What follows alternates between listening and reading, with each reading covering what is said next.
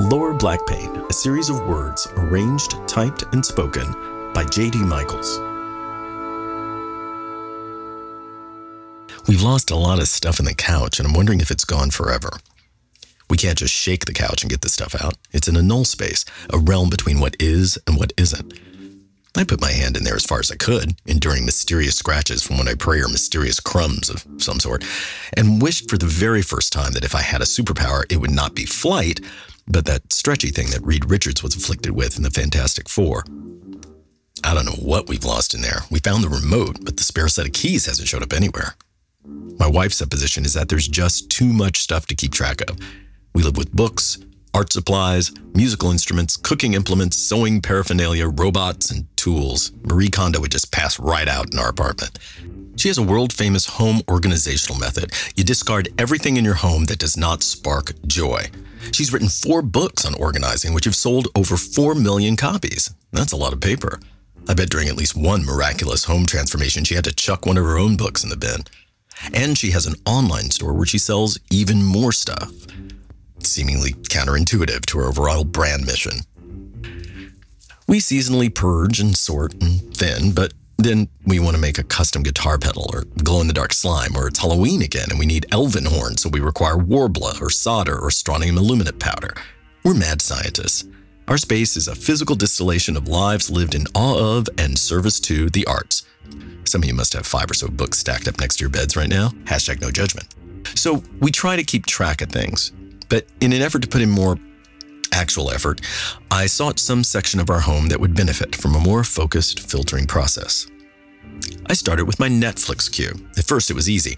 All the things I'd already seen, gone. Then, everything the critics said I was supposed to watch, but didn't really want to.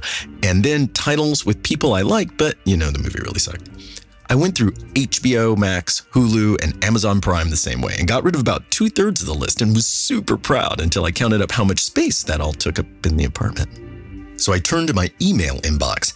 That little red number was up in the thousands, but I viciously went after anything that didn't spark joy in me, unsubscribing like a champion, until I realized how many bills and news bulletins are entirely necessary, but I don't necessarily enjoy. I did get rid of some of the political alerts because, well, I still have thousands. How alerted do I need to be? Practically, of course, this wasn't enough, so at this point, I got serious. Real and significant change was in order. Tackled my t shirt drawer. Two determining factors subject and condition. Subject is far more important than condition because my original CBGB shirt, bought at the club when it was still open, can definitely have a few holes in it. It can be mostly holes, like the proudest net of a New England fisherman before I'll ever throw that away. Some shirts were memories of concerts attended, some of stories I loved and admired. I have like seven Ravenclaw shirts. Go Blue Ravens! Some I would never wear, but were significant objects, gifts from friends that have passed on, or, or places that no longer exist. Plus, I found this Becky Lynch WrestleMania 35 shirt that I just put on.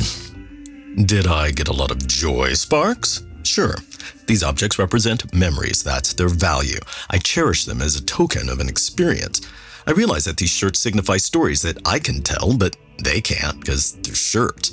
These physical objects will outlive the memories because memories are perishable. They're not items or objects, they'll go when I do, and I'm just bones and meat. The plate always outlasts the food. But we can't just throw away all the memories that don't make us happy. We'd be psychopaths, north without south, yin yang, and all that. The meaning of all our objects will someday be lost in space time's couch, but today this apartment holds more than what's inside it. It's a cave of both potential and legend, filled with physical stuff full of emotional heft. The Oscar Mayer Wienermobile whistle? My grandmother used to have one to signal my grandfather to come back to the camper from fishing for lunch. Could she have purchased a more legitimate device? Yes, she could, but then I wouldn't have this on my bookshelf. Also, it wasn't nearly loud enough, so she always had to add a werewolf like yoo-hoo, rendering the poor thing mute anyway.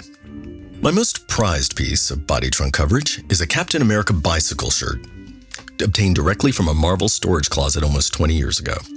I wear it every 4th of July to signify the dream that is the United States, which stands above wherever we are to signify the best of what we all can become. It still looks good after two decades. I only have to kind of straighten up my back and, you know, inhale with intention. It's kind of a family tradition. I mean, Zoe knows I wear it every single year, so she always helps me look for it because I n- never seem to find it for some reason. I mean, the annual sight of me in a 20 year old skin tight red, white, and blue star spangled spandex jersey, that sparks joy, right? Right? Uh oh. Lower Black Pain is a Michaels Adams initiative and a Cabs Everywhere production.